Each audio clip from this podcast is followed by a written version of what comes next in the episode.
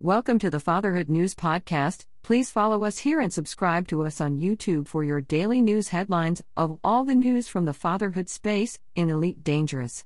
Here are today's headlines on the 12th of November 3306.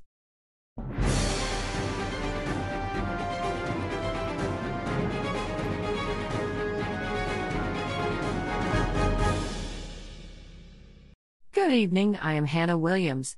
And I am Jim Cooper. We start today's broadcast with a galaxy wide community goal for traders to supply power generators, robotics structural regulators, and building fabricators to the megaship Spirit of Nyssa in the Musca Dark region PJ PB 6 1 system.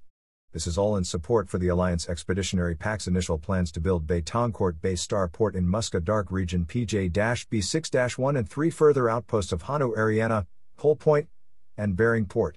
While this alliance expansion is underway, protection contracts have also been made available to all commanders against the anticipated heavy Thargoid presence within the Coalsack Nebula, and all Thargoid hunters have been asked to support. Intelligence states that the Coalsack sector and Musca Dark region must be patrolled. Anti Xeno commanders can get further intelligence from the mission boards of all starports. These locations will host the new structures, and this threat must be eliminated to keep them on track. Tensions continue to mount in Gertrude and Uchala Roja with waves of Type 10 defenders arriving at both staging areas carrying the banner for GD 69 League. Erasmus Wolfton has said the Armada will not attack any ship that is not equipped with hardpoints and is transporting citizens away from the imminent conflict zones.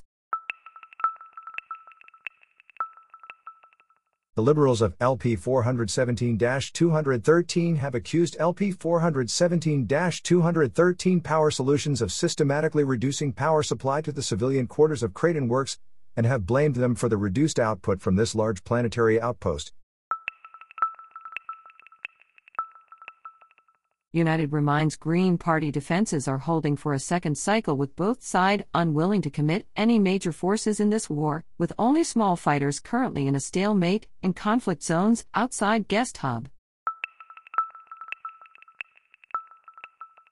The Hodor network have crushed the forces of the Shetty front with many commanders defecting in a final show of insult to the dictator Edwin Harrison, who has said to his supporters that we did not lose this war, the cowards betrayed us, and they will overcome this small setback.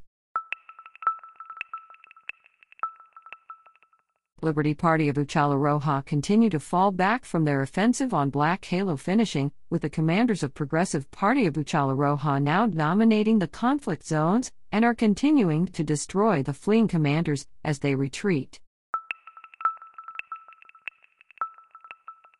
In election news, Ottawa Gold Fortune Industry took an early lead in the early voting for the dual election for Misty Summit Surgery and Cooperative Culture Ministry. Representatives from the Ottawa Interstellar have said they are not concerned and they hope to close the gap in the next round with their fleet of dolphins. The hostile takeover of Crown Camp is proceeding with neither side willing to issue the vote counts this early in the elections.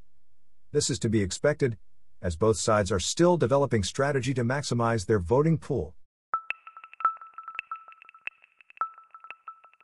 On the news that was reported yesterday in the Fatherhood News, the BD Plus 69 238 Monarchy have said they are happy with this cycle's numbers that puts them within 0.1% of the Confederation of BD Plus 69 238 and influence. Continued illegal checkpoints in the system have been attributed to the rise in the influence for the monarchy.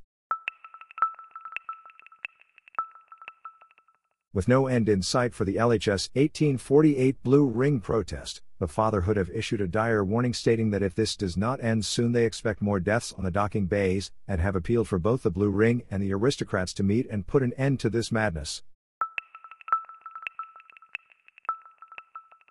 The Fatherhood News understands that Kir gang famine state will come to an end within a few cycles, with more of the gang's citizens now working despite the lockdown state.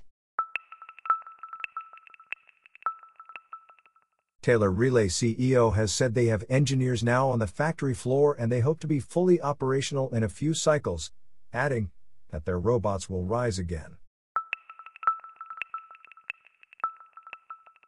Finally, Tavares Point COO has said they have basic computer functions back and they do not project this outage will damage any agreed supplies that have been contracted. The market have reacted on this news and have put the fatherhood in V491 Persei in a boom state. That is wonderful news, I am sure, for all fatherhood citizens in V491 Persei and speaks volumes to the resilience of Tavares Point, don't you think, Hannah? Yeah, but the comment from the CEO of Taylor Relay sounded more like a threat to me. Someone needs to keep an eye on him, I think. Well, let's hope that his robots don't start learning to fly, then we would be in real trouble. Oh wow, on that ominous note from Jim, I have been Hannah Williams. And I am Jim Cooper. Remember, commanders, don't dream of the stars, fly amongst them. Thank you and good night.